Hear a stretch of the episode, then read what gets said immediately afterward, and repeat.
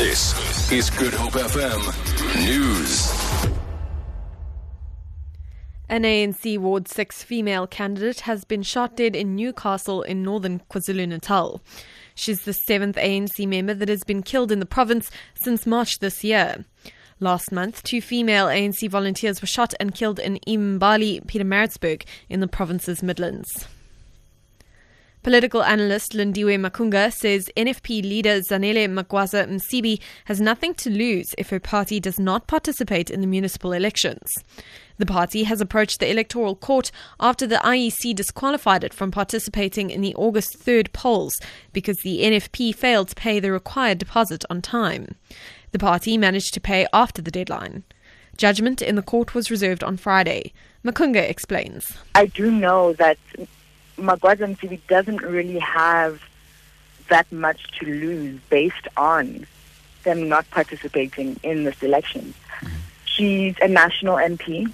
She's not going to lose her seat uh, if if the NFP doesn't participate, and she still remains the deputy science and technology minister. Anti gang movement Gangsterism Must Fall has called off their picket and boycott calls against Spur and Nando's. The organisation earlier urged Cape Townians to not support franchises which are partially owned by businessman Irshaad Laher.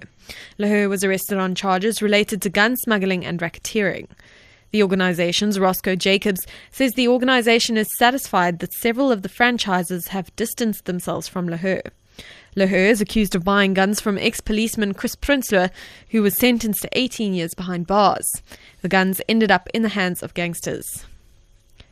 And the presumptive Democratic Party nominee for the US presidency, Hillary Clinton, has spoken about being interviewed by the FBI regarding her use of a private email server while she was Secretary of State.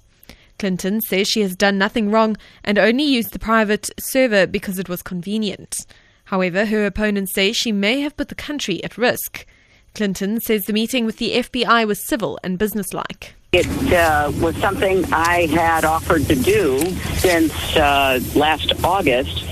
Uh, I've been eager to do it, and uh, I was pleased to have the opportunity to assist uh, the department in bringing its review to a conclusion.